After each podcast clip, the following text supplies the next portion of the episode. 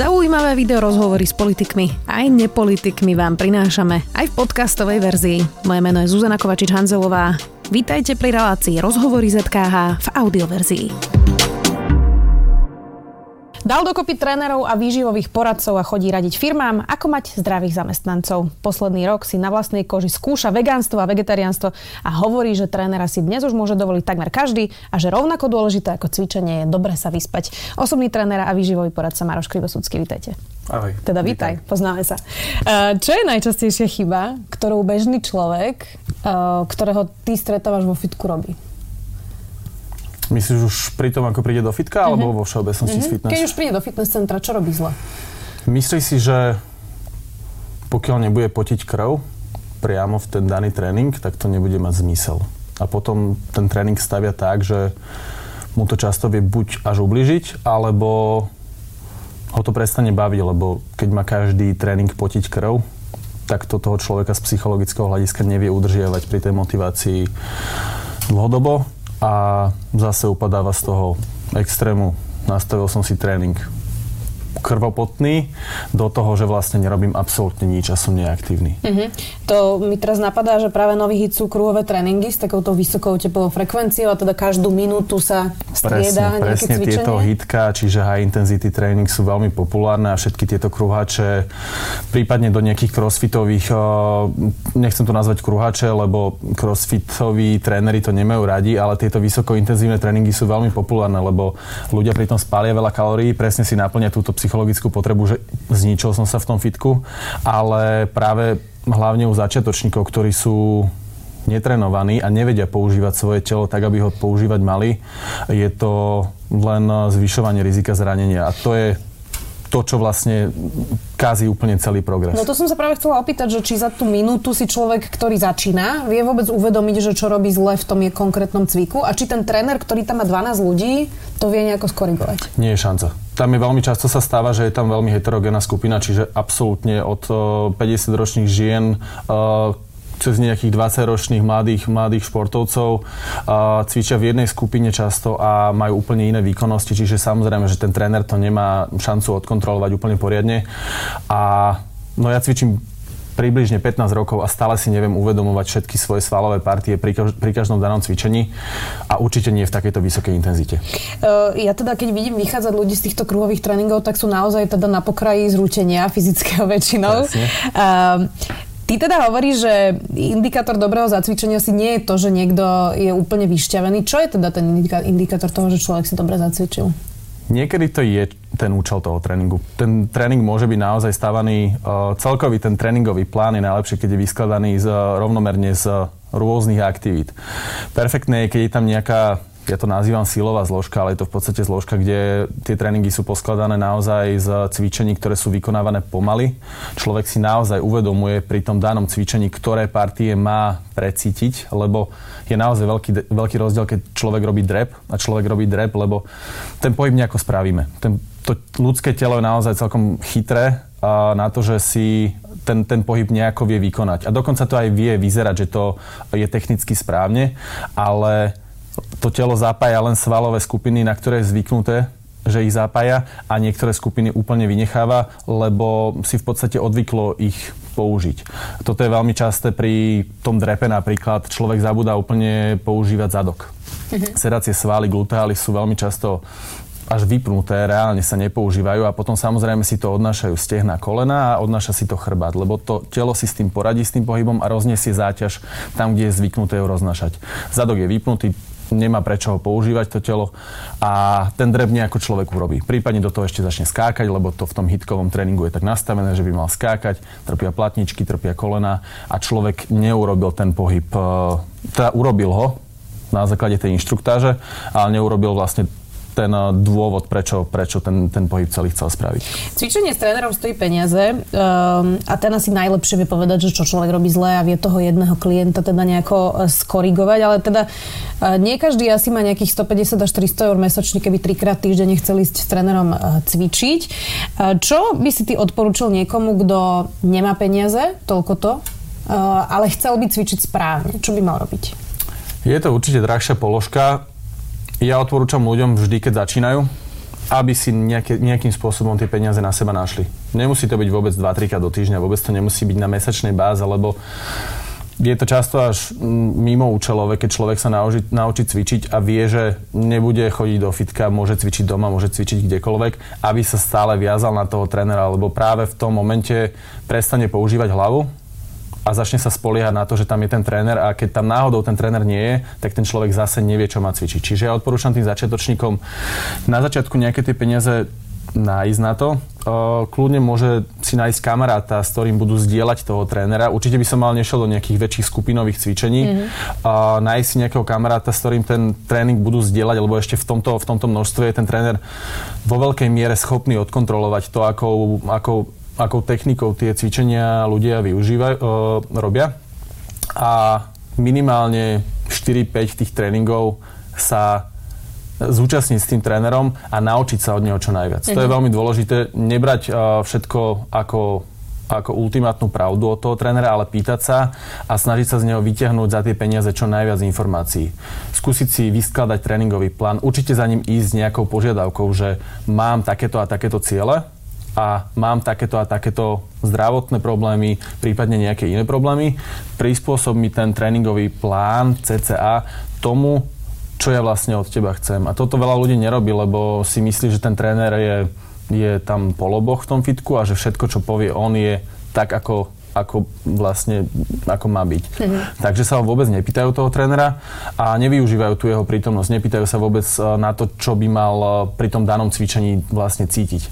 Samozrejme, za tých 5 tréningových jednotiek sa človek nenaučí uh, celú teóriu fitness, ale postupne sa takto vie zdokonalovať a po tých 4-5 tréningových jednotkách si vie, dať, uh, si vie nastaviť nejaký základný tréningový plán, ktorý vie cvičiť buď doma alebo napríklad v tom fitku a potom opäť po mesiaci si to môžu zopakovať. Ten tréner sa pozrie na to, že či či naozaj toto robí dobre alebo nerobí dobre, prípadne tam nejaké, nejaké cvičenia obmení.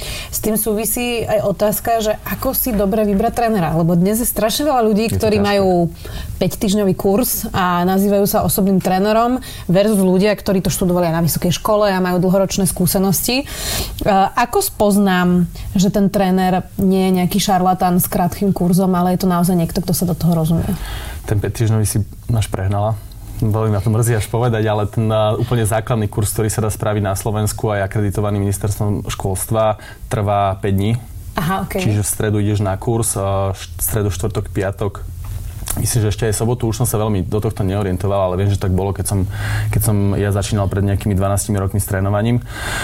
Uh, máš 4 dní v podstate školiace a v nedelu už uh, skladaš skúšky a už naďalej môžeš trénovať, čiže môžeš fungovať ako tréner. To je ale stále ešte jeden z tých lepších prípadov. Uh, veľa trénerov vzniká tak, že schudnú sami na sebe. Mamička po tehotenstve schudne veľmi rýchlo, podarí sa jej, začnú sa aj kamarátky pýtať, že ako to dokázala a z nej sa zro, zrazu stala trénerka. A potom sú samozrejme študenti vysokých škôl, ale aj tá škola. Pokiaľ ten človek vyštuduje školu, ktorú, ktorej sa ale 100% nevenoval, tak to nemusí byť kvalitný tréner. Čiže treba zase byť čo najviac, čo najviac kritický a pýtať sa. Tie veci, čo ten tréner hovorí, musia dávať zmysel. A ten človek, ktorý tam prišiel, samozrejme ten začiatočník, si nemusí uh, nemusí mať uh, úplne predstavu, že čo je zmysel a čo nie je zmysel v tejto oblasti. A vtedy je veľmi jednoducho rozoznateľné, keď ten tréner sa snaží byť čo odborníkom, čiže chce byť práve výživár, fyzioterapeut, tréner a tomu človeku nedá ani iné možnosti na, na rozhľad, že v podstate nepúšťa ho k iným trénerom, tak ten človek by mu mal vyskočiť taký nejaký výkričník, že toto asi nie je úplne ten správny človek. Úplne najlepšie je komunikovať všetky tieto problémy s čo najviac odborníkmi. Mm-hmm. Mať nejakého výživára, prípadne aj viacerých trénerov.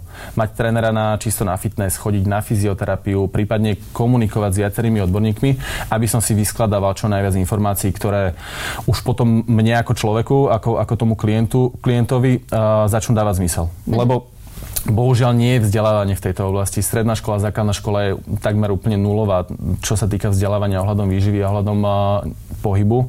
Tie telesné vyzerajú tak, že sa zahra futbal a výživa sa možno rieši v rámci biológie iba trávenie.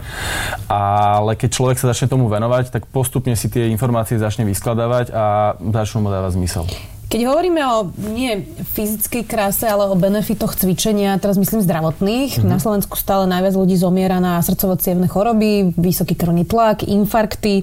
Uh, dá sa zdravo cvičiť, teraz nehovorím preto, aby sme mali tehličky na bruchu, uh, ale zdravo cvičiť, aby predišli ľudia srdcovo chorobám uh, a treba cvičiť iba kardio, keď sa chce človek vyhnúť infarktu, alebo musí cvičiť aj s činkami? Činkami nemusí vôbec cvičiť. A teda nie vôbec. Je veľmi dobre, keď sa robí samozrejme to kardio, čiže nejaké tie monotónne aktivity, ako je beh, ako je bicykel, korčule, kde je tá tepová frekvencia ustalená. Je ale veľmi dobre, keď sa to kombinuje práve s tým silovým cvičením, kde sa uh, tie svaly, respektíve celý ten pohybový aparát progresívne preťažujú. Čiže sa zvyšuje záťaž. Nemusí to byť od tréningovej jednotky k tréningovej jednotke, ale v priebehu nejakého časového úseku buď zvyšujem hmotnosti, ktoré zdvíham, čiže môžem kľudne začať s vlastnou hmotnosťou, a následne môžem pridávať buď nejaké prídavné závažia, alebo si stiažím ten daný cvik stále s vlastnou hmotnosťou, alebo zvyšujem intenzitu, alebo skracujem prestávky medzi cvičeniami. Čiže jeden z týchto troch spôsobov progresívneho preťažovania tam treba, aby tie svaly sa neadaptovali. To potom následne vplýva aj na ten kardiovaskulárny systém a samozrejme aj na to, prvoplánové na to plítke chudnutie, na to tvarovanie postavy do plaviek, lebo pri kardiu sa napríklad páli počas tej aktivity o mnoho viacej kalórií ako napríklad v tom fitku alebo pri cvičení, ale následne po tej aktivite tá metabolická odozva nie je až taká vysoká, čiže ten eh, človek po fitku po ťažkom silovom tréningu vie celý deň páliť viacej kalórií, respektíve viacej energie. Čo sa pri kardiu nedieje, lebo to telo sa vie veľmi rýchlo adaptovať na takéto monotónne, na tie nízkotepové uh, aktivity športové. Ty si uh, skúšaš teraz uh, dietu bez mesa. Skúšam. Je to už 8 mesiacov, hovoríš? Teraz už to bude 9. mesiac. V podstate v januári som začal s tým. To, čo sa neustále hovorí o vegánstve a vegetariánstve je, že tam nie je dostatok bielkovín, že to nie je vyvážená strava. Ty si to ako vypozoroval na sebe? Vie to byť vyvážená strava.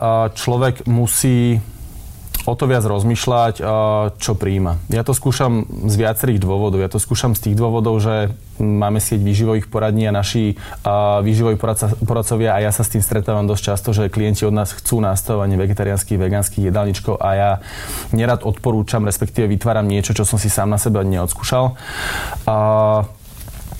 V rámci vegetariánstva alebo vegánstva je dôležité si uvedomiť, že keď vylúčim práve to meso, prípadne ešte nebudú aj mliečne výrobky a ďalšie živočíšne produkty, tak sa ochudobňujem o niektoré zložky stravy. O to viacej ja musím rozmýšľať, že kde inde ich príjmem a pokiaľ toto dosiahnem, tak uh, tá strava vie byť vyvážená. Vegánska ešte o mnoho ťažšie, lebo je tam naozaj veľmi ťažké príjmať tieto zdroje, nehovoríme iba o bielkovinách.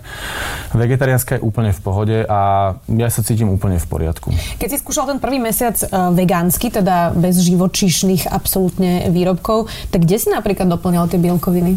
Strukoviny ľudia sa toho boja, lebo na, samozrejme ten taký nejaký, nejaká predstava so strukovinami je, je spojená s nafúkovaním a teda a teda. Telo si na to úplne v pohode zvykne, teda samozrejme, keď človek nemá nejakú intoleranciu, či už priamo na tie strukoviny alebo na nejaký sacharid v tých strukovinách. Čiže telo si na to veľmi rýchlo zvyklo Dá sa to hľadať potom samozrejme v semienkach, orechoch, tam človek nájde dostatok bielkovín, aj keď si neuvedomuje, že tam tá bielkovina je. A bielkoviny sú aj v ríži, bielkoviny sú aj v pšenici, samozrejme horšie stráviteľné, respektíve horšie vstrebateľné a spracovateľné, ale tie bielkoviny tam sú, čiže dá sa s tým pracovať, je to o mnoho, o mnoho ťažšie. Napríklad v tom vegánskom mesiaci bola pre mňa nevyhnutnosť, že som si do nejakých mojich raniekových zmesí pridával hrachový proteín alebo konopný proteín v prášku, lebo chcel som zvýšiť ten, ten bielkovinový podiel. A vedel som, že počas dňa to bude veľmi náročné, lebo hlavne keď sa človek nestravuje doma, že si nechystá to jedlo sám, v reštauráciách je to takmer nemožné sa, sa nájsť uh, vegánsky. Teda v Bratislave sa zlepšuje tá gastrosituácia, ale ja mám rodinu na, na strednom Slovensku a viem, že keď som tam náhodou išiel do reštaurácie, tak to bol veľký problém. Mm. Nie len to ako, to, ako na mňa ľudia pozerali, mm. ale uh, aj s tým naozaj výberom v tej reštaurácii. Čiže dá sa, je to úplne vyvážený režim, ale človek nad tým musí o to viacej rozmýšľať a vyberať si naozaj suroviny, ktoré ktoré to telo potrebuje. My keď sme sa chystali na tento rozhovor a bavili sme sa o tom, že čo budeme rozoberať, tak ty si povedal, že rovnako dôležitý je aj spánok a bez neho teda nie je žiadny progres pri cvičení. O koľkých hodinách spánku to hovoríme? Je to individuálne, aký toto ľudia neznášajú, túto vetičku, že to je individuálne. Človek by mal absolvovať aspoň 4 až 5 spánkových cyklov, cca jeden z nich trvá 90 až 110 minút, ono tak cykly od tej remkovej fázy, nie som na toto špecialista, čiže to nebudem o tom mudrovať, od remkovej fázy cez tie fázy spánku, kde sme v hlbokých, v hlbokých neremkových hladinách. Pohybuje sa to od 6 do 7,5 hodiny Zase veľmi všeobecná informácia. Človek sa môže zobudiť naozaj po 6 hodinách úplne v pohode vyspatý a druhý človek po 7,5 hodinách stále povie, že necíti ten spánok, že by bol dostatočne kvalitný. Reálne sa môže stať, že niekto cvičí, aj má k tomu priamo umerne nastavenú stravu, ale nemá progres v tom, keď chce napríklad nabrať svalovú hmotu práve preto, že nespí? Určite áno. Veľmi často sa mi to stáva. Ľudia uh, pri nejakom nastavovaní si režimu a vsúvaní tej tréningovej zložky do pracovného a rodinného života si dávajú tie tréningy na 6 ráno, pričom viem, že idú spávať o polnoci, o jednej, ale už o 6 ich vidím na tréningu, čiže o 5 musia vstávať, sú tam nejaké 4 až 5 hodín nekvalitného spánku a ten progres je tam minimálny práve preto, že telo potrebuje optimalizovať uh, tie, tie hladiny hormónov tak, aby regenerovalo, aby, aby tá, tá, to celé telo, nielen svaly, ale aby kosti, tie úpony, aby naozaj celé sa, celé sa zregenerovalo a aby následný deň mohlo, mohlo fungovať optimálne. Bez toho spánku je to absolútne nerealizovateľné. Hovoríš, že o 6 ráno. Kedy je najlepšia hodina ísť cvičiť? Existuje niečo také optimálne? Plus ešte podotázka k tomu, čo hovoríš na ľudí, ktorí chodia na lačno cvičiť ráno? Ja začnem tou druhou otázkou. Nalačno cvičiť ráno je úplne v poriadku. Pokiaľ človek jedol deň predtým úplne normálnou vyváženou stravou, a nie je vôbec potrebné sa ráno tlačiť na raňajky nejakými vločkami alebo nejakými inými fitness jedlami. A tie zásoby glykogénu, čiže toho paliva sú vo svaloch dostatočne ešte veľké a ten človek si vie odcvičiť úplne plnohodnotný tréning. Opäť individuálne. Ja napríklad by som nevedel cvičiť bez aspoň malého jedla. Je to možno psychologický faktor, možno to je naozaj niečo spojené aj s tým, že ako, ako pracujem s energiou energiou, ale ten ideálny, ideálny čas na cvičenie počas dňa nie je. Je to naozaj vtedy, keď viem, že v túto danú hodinu budem vedieť cvičievať pravidelne. Tá konzistentnosť je vo všetkom, ohľadom fitness je úplne najdôležitejšia. Lebo keď viem, že uh, si budem nastavovať tréningy na večer na piatu po robote, ale dva tréningy z tých, dajme tomu štyroch, vynechám kvôli tomu, že po práci rodina, po práci je tam nejaká iná aktivita, tak je to o mnoho horšie, ako keď si nastavím ten tréning na ráno na 7. Naučím sa na to, Nemusí byť ten výkon taký, ako možno po robote, keď už som zobudený, ale tá konzistentnosť v tom, že chodím či už do fitka, alebo si zacvičím ráno, alebo jogu si dám, je to naozaj nepodstatné keď sa bavíme o nejakom širšom rozmere, je veľmi dôležité, aby to bolo pravidelné. Mm-hmm. Úplne nepodstatné v akú hodinu. Dominika Cibulková nedala, nedávno dostala veľa hejtu za fotku z dovolenky, kde teda nie je nejaká vychudnutá, teda e, bulvárne médiá komentovali, že pribrala. Je to vrcholová športovkyňa, e, ktorá jednoducho asi nikdy nebude vyzerať e, nejako vychudnuto. Keby sme ju, ja neviem, napríklad porovnali s Danielou Hantuchovou, ktorá je teda vysoká a štíhla, má úplne inú stavbu tela. Ako veľmi záleží na genetickej výbave pri cvičení. E, práve v kontexte toho, či môžeme vôbec ako keby spoločnosťou v rámci tých médií, bulvárnych médií žiadať, e, aby niekto vyzeral ako, ako každá modelka na mole, ktorá má proste 47 kg. Genetika je veľmi citlivá informácia, lebo veľa ľudí sa na ňu rado vyhovára.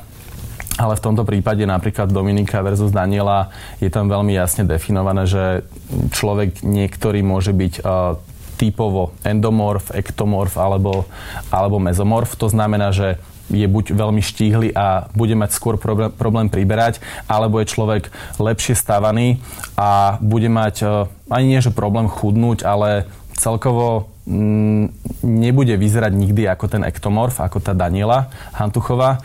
A je veľmi ťažké to generalizovať a akože nemusíme sa rozprávať o tom, čo robia bulvárne médiá, ale uh, Dominika vie vyzerať štíhlo na to, ako, ako je stavaná, čiže vie byť pevná, vie byť uh, tvarovaná, nerad to hovorím takto, ale vie byť tvarovaná, takže to vie spoločnosť akceptovať, ale nikdy nebude vyzerať ako, ako Daniela, ktorá je naozaj štihlunka a tie boky nebudú nikdy také, ako, ako má Dominika. Pýtam sa aj preto, že či naozaj existujú, bez toho, aby sme teda e, dávali návod tým, čo sa vyhovárajú na genetiku, či existujú naozaj ľudia, ktorí naberajú výrazne rýchlejšie svalovú hmotu ako iní?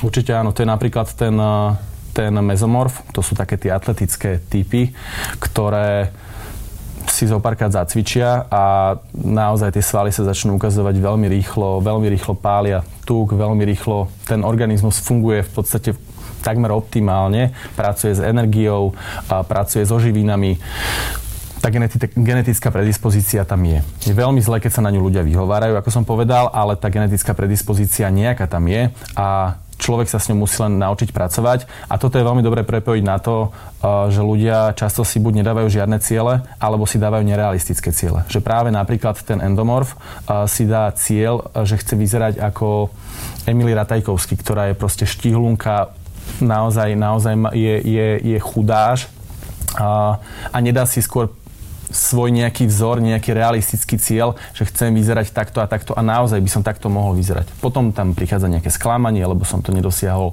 ani v nejakom dlhšom horizonte a človek zase vypadáva z toho, z toho celého tréningového režimu, je demotivovaný, je je negatívne naladený voči celému zdravému životnému štýlu. Z tvojich skúseností, ako veľmi vplýva aj na to, ako v dospelosti e, človek vyzerá, alebo, alebo v akej kondícii to, či v detstve pravidelne športoval? Poviem teraz svoju skúsenosť, ja som teda vôbec nešportovala, začala som až v dospelosti a mám pocit, že to neviem dobehnúť už oproti ľuďom, ktorí cvičia celý svoj život.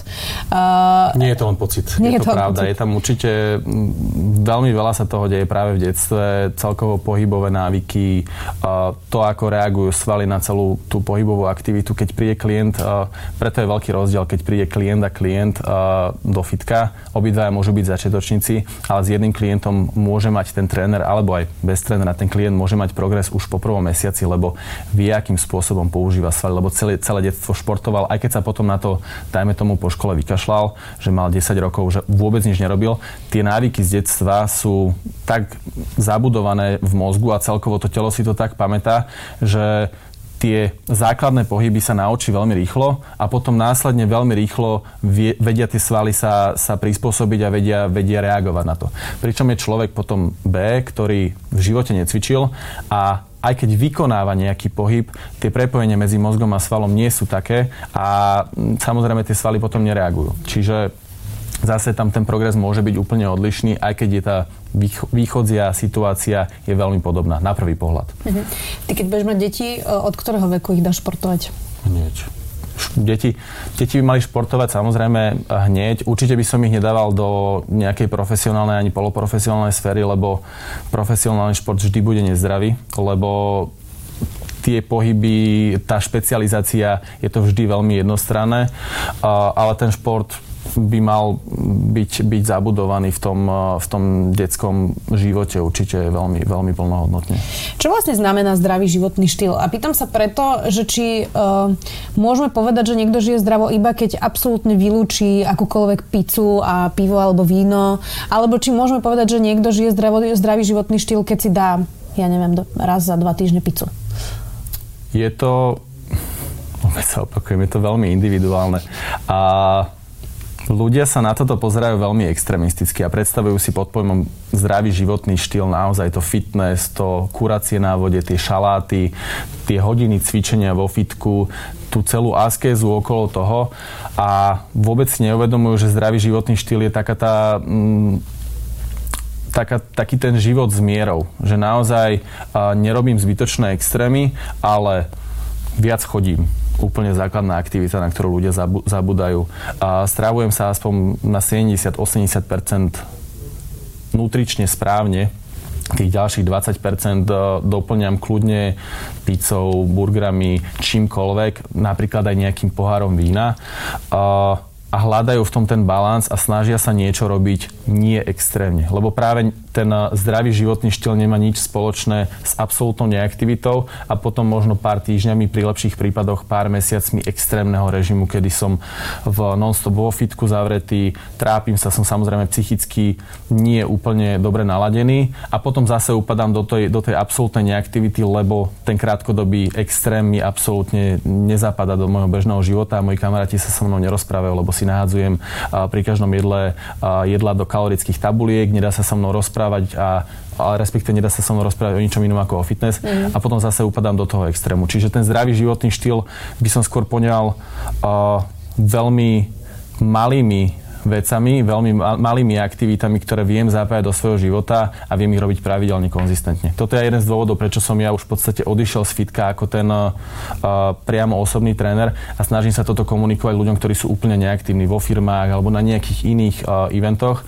lebo už keď ten človek príde do fitka, je veľká pravdepodobnosť, že sa tam ide rozprávať nejak s trénerom, alebo už začal cvičiť už začal so sebou niečo robiť a začína tú komunikáciu s niekým, ja vidím ten svoj prínos o mnoho väčší v tom, že vysvetlím človeku, ktorý nerobí vôbec nič, že keď začne niečo robiť, tak to, to málo bude mať pre neho veľký význam. To isté je s vegetariánstvom. Ešte mi napadá, či má vôbec zmysel, e, keď hovoríme o tom zdravom životnom štýle, vyberať si napríklad nízkotučné jogurty, alebo teda uh, kolu bez, uh, bez cukru, dietnú kolu a podobne. Uh, toto sú len marketingové ťahy, alebo to má naozaj nejaký zmysel? Podľa toho, čo sledujem. Ak sledujem to, že chcem znížiť svoj kalorický príjem alebo chcem znížiť uh, podiel cukru vo svojej strave, tak to má zmysel. Uh, keď je človek napríklad na nejakej nízkosacharidovej diete a vie, že už prijal dostatok cukru z ovocia, z nejakých sacharidových príloh, prípadne dokonca mal ešte niečo sladké a chce nejaký sladený nápoj len z psychologického hľadiska, napríklad nejaký kolový a kúpi si túto kolu lightku, tak mu to vôbec neublíži a vie mu to práve veľmi pomôcť tej diete, lebo si uspokojí svoje psychologické potreby a nezvýši svoj príjem cukru. A v tom malom množstve toho nejakého nesladeného, respektíve umelými sladidlami sladeného nápoja a je tak málo toho aspartámu alebo iného, iného sladidla, že mu to neuškodí.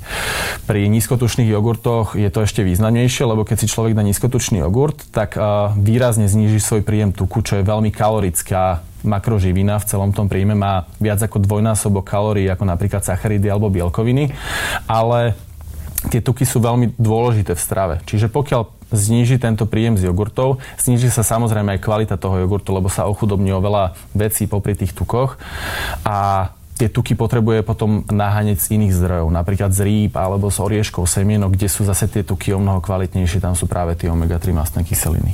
Zakončíme tento rozhovor tým, že si predstavme, že nás pozera niekto, kto nikdy necvičil, dajme tomu, že má uh, pár kil navyše, ja neviem, 5 až 8 kg navyše uh, a teda vie, že pre zdravie by mohol niečo urobiť a tieto kila aj zhodiť. Uh, skúsme načrtnúť mu nejaké 3 mesiace, že čo by mohol tak ako keby urobiť začať sa hýbať počas bežného dňa.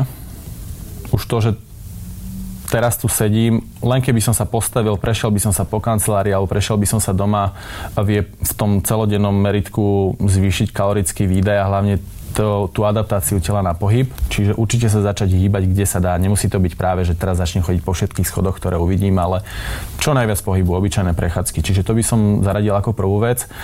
Začať rozmýšľať nad svojou stravou. Nemusí vôbec uh, teraz všetko nahádzať práve do tých kalorických tabuliek, ale začať rozmýšľať, že tá porcia, ktorú do seba dávam, či už je to nápoj alebo je to, je to jedlo, a, že má nejaké čísla za sebou. Že každá z tých súrovín, ktoré tam sú, majú nejaký podiel bielkovín, sacharidov, tukov, nejakých mikroživín, má to nejakú vlákninu a aspoň trošku rozmýšľam nad tým, že keď jem nejaké jedlo, tak by som to mal vyvažovať ďalším jedlom a celý ten deň by mal dávať zmysel. Potom samozrejme prídu dní, kedy to nedáva vôbec zmysel, lebo som na ranejky zjedol uh, niečo sladké, potom som si dal pizzu, potom som si dal špagety a jedol som celý deň iba sacharidy. Vyvážim to na následný deň tým, že si to nahradím nejakými tukovými bielkovinovými jedlami. Čiže rozmýšľať nad tým, čo mám na tanieri. Iba rozmýšľať. Zatiaľ to nemusím počítať, pokiaľ nemám nejaké krátkodobé ciele. Ak mám krátkodobé ciele, tak o to prísnejšie nad tým rozmýšľať. A ak tieto dve veci mám zvládnuté v bežnom živote, začať cvičiť. Ak si viem nájsť na to financie, tak začať uh, hľadať nejakého odborníka, rozmýšľať nad tým, pýtať sa podľa referencií, kto je dobrý odborník, kto nie je dobrý odborník, nenechať sa uh, navradiť iba nejakým marketingom, či už Instagramovým alebo nejakým iným marketingom, pýtať sa naozaj skúsenosti ľudí a ak tie financie na to nie sú, tak študovať. Je dosť magazínov, uh, už aj na Slovensku sú nejaké online, ktoré naozaj vedia odporučiť kvalitnú literatúru pre tú bežnú verejnosť a začať sa venovať tomu pohybu tak, aby som si reálne uvedomoval svoje telo. Je strašnou chybou, keď ľudia začnú cvičiť, pustia si hudbu, prípadne si ešte pustia nejaký podcast k tomu a reálne robia nejaké pohyby, ktoré videli na videách v nejaký inštruktáži. Je veľkou chybou, keď ľudia sa nezamýšľajú nad tým, nepočúvajú svoje telo aj doslovne, že nepočúvajú, že či im praskajú tie kloby, že či ten pohyb vydáva nejaký zvuk, ale nepočúvajú ho vnútorne, že čo mi reálne ten pohyb robí. A preto venovať veľkú pozornosť tomu, že ako sa hýbem. Platí to, že keď to robí človek pomalšie, tak si viacej uvedomuje, čo robí? Čiže spomaliť. Úplne spomaliť tie vysoko intenzívne, tie intervalové tréningy alebo tie kruhače majú veľký zmysel, keď človek už vie naozaj svoje telo používať. Tie vysoké tepové frekvencie majú vynikajúci vplyv na to, ako to telo pomalšie starne, zvyšuje sa hladina rastového hormónu. Je tam naozaj veľmi veľa benefitov, ale ja pokiaľ sa k tomu aj nedostanem, aby si to telo uvedomilo, ale skôr si zničím kolena alebo si zničím zdravie, tak uh, je to pre mňa bezvýznamné. Čiže najprv spomaliť, naučiť sa robiť všetky tie pohyby, ktoré sa robia pri tých kruhových tréningoch úplne pomaly, uvedomiť si všetky partie, ktoré by som tam mal reálne používať, čiže pri tých drepoch, aby som reálne cítil zadok a potom sa mi možno podarí, ako sa hovorí v časopisoch, dosiahnuť ten guľatý zadoček a, a všetky tie ostatné veci musím to cítiť. Musím reálne tie partie, ktoré precvičujem, cítiť už počas toho tréningu a je fajn, keď to cíti ten človek po tom tréningu. Čiže je tam tá ľahká svalovica, ktorá nemusí nevyhnutne znamenať progres, ale je to istý, istý nejaký ukazovateľ toho, že ten progres by tam mohol nastať. A potom to treba vyživiť a treba sa vyspať. Tak verím, že sme poradili aj niekomu, kto teda nevie, ako začať. Dúfam taktiež. Ďakujem veľmi pekne, že si prišiel dnes do štúdia. Dnes to bol osob, osobný tréner a výživový poradca Maroš Krivsudský. Díky. Ďakujem za pozvanie. Počúvali ste podcastovú verziu relácie Rozhovory ZKH. Už tradične nás nájdete na streamovacích službách, vo vašich domácich asistentoch, na Sme.sk, v sekcii Sme video a samozrejme aj na našom YouTube kanáli Denníka Sme. Ďakujeme.